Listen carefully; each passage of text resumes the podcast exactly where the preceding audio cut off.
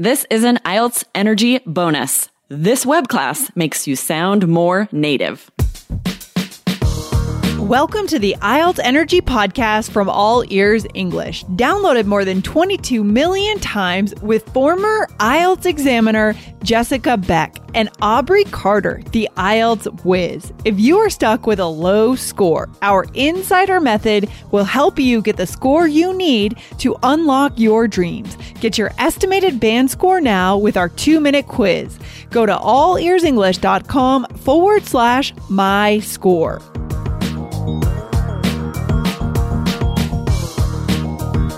Don't miss the web class next week, guys. Learn what natives do that you don't so you get that seven or higher on IELTS on your next exam.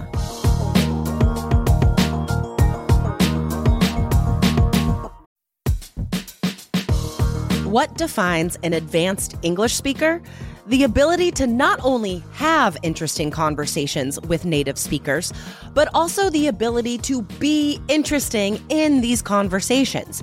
Make an astute observation, ask good questions, speak with a confident pitch.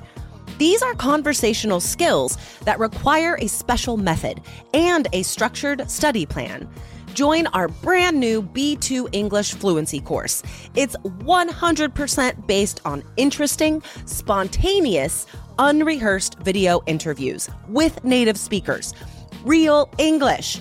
Save up to $100 before June 7th and get a free bonus. Go to allearsenglish.com slash B2. That's allearsenglish.com slash letter B number two.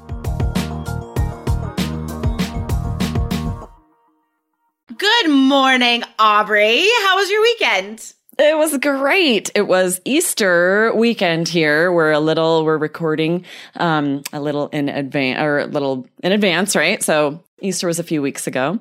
And we had a great weekend, had a little bit of family over. It was nice to see some people. We've been quarantining, but we're finally able to get together a little bit, which is nice. What about you? Yeah, I, crazy family weekend as well. Birthday parties, Easter, baseball games. So I busy like there couldn't have been more happening this weekend.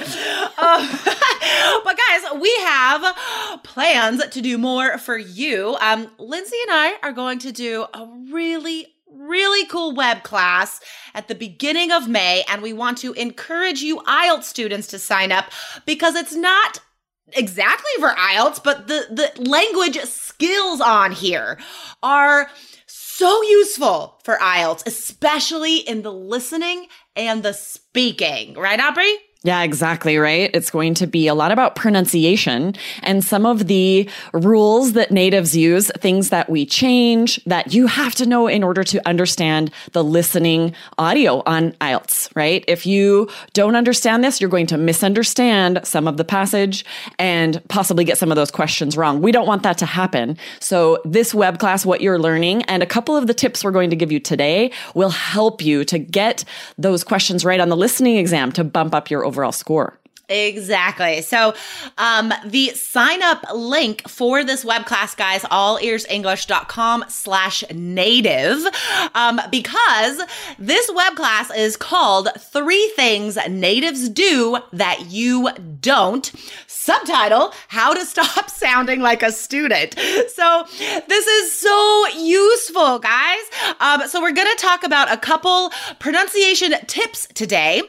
Not so much that you have to do these things, but why native weird pronunciation can get in the way of your listening skills. So, we're going to give you some tips about that today. But in the web class, you will get more of these rules and examples about pronunciation, but also, guys, some really awesome natural slang and idioms that you'll never get in textbooks that you can throw in the speaking answers to really impress the examiner. So, so much stuff happening in this web class. Oh, and also like transition phrases as well for speaking. Okay, guys, so much. So much. so yes. uh, sign up allearsenglish.com slash native and grab your spot. Um, okay, so There are features of native pronunciation called connected speech. There are actually five rules of connected speech. And in the web class, we'll focus on the three most useful for you guys, the three rules that get in the way of you understanding us on the listening exam. So let's talk about the first couple rules with some examples. So the first rule is called assimilation. Um, what does that mean? Yeah, so this means that a phoneme or a sound in a word is changed in some way. And it actually it's it always affects a neighboring word, right? So we might drop a letter or add a letter to the next word. And this can really cause problems because you might think you heard the word wrong in the list or right in the listening package passage and it's just going to cause confusion and cause you to miss answer. So let's give a couple of examples. First of all, if we say in between, we change that N. We don't say in between. It becomes an M. It's like in between because it's yeah. faster for us to have the M sound before the B. So natives will always say in between. Exactly. So wh- this happens in every language, right? When we're speaking, you get sort of lazy.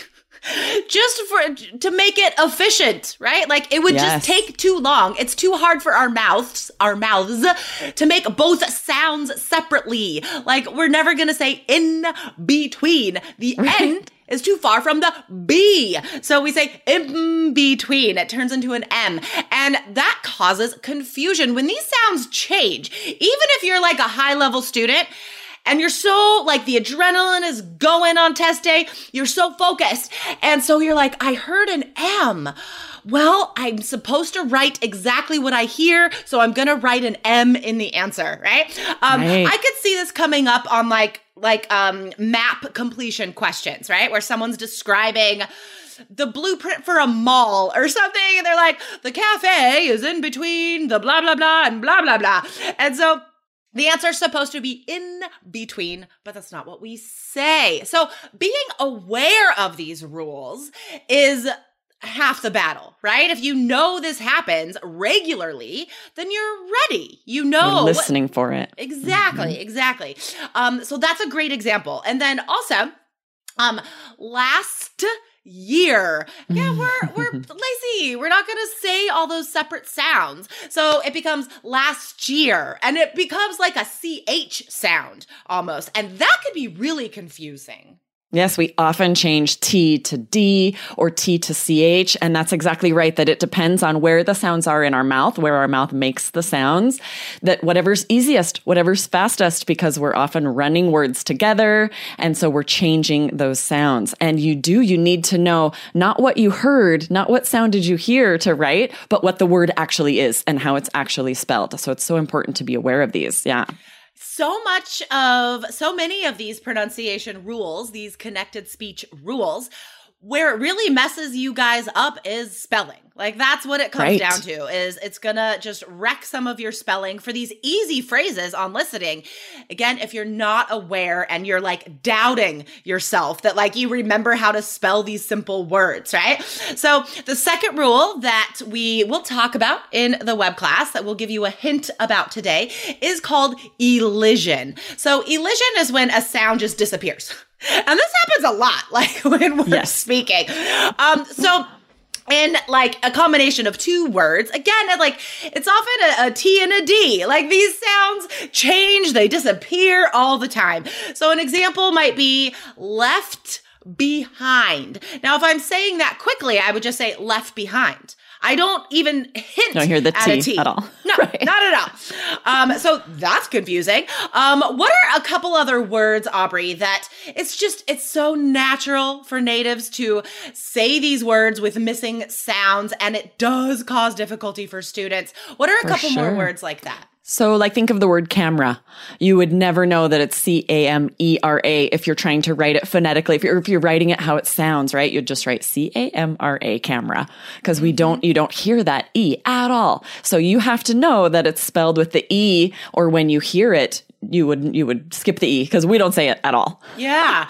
And then the most classic word uh, that I know we've taught you guys how to say this correctly before, but I'm telling you, like 90% of non-native speakers still say this word wrong, I feel like. So this is this is a good example of where this will help the speaking, not only the listening and spelling.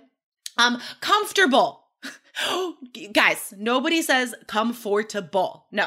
Right. We just, that middle syllable just disappears. We say comfortable. So, guys, sign up for this web class. This is going to be hugely popular. Spots are limited, guys. So, sign up right now. Grab your spot beginning of May, guys. So, sign up now, allearsenglish.com slash native.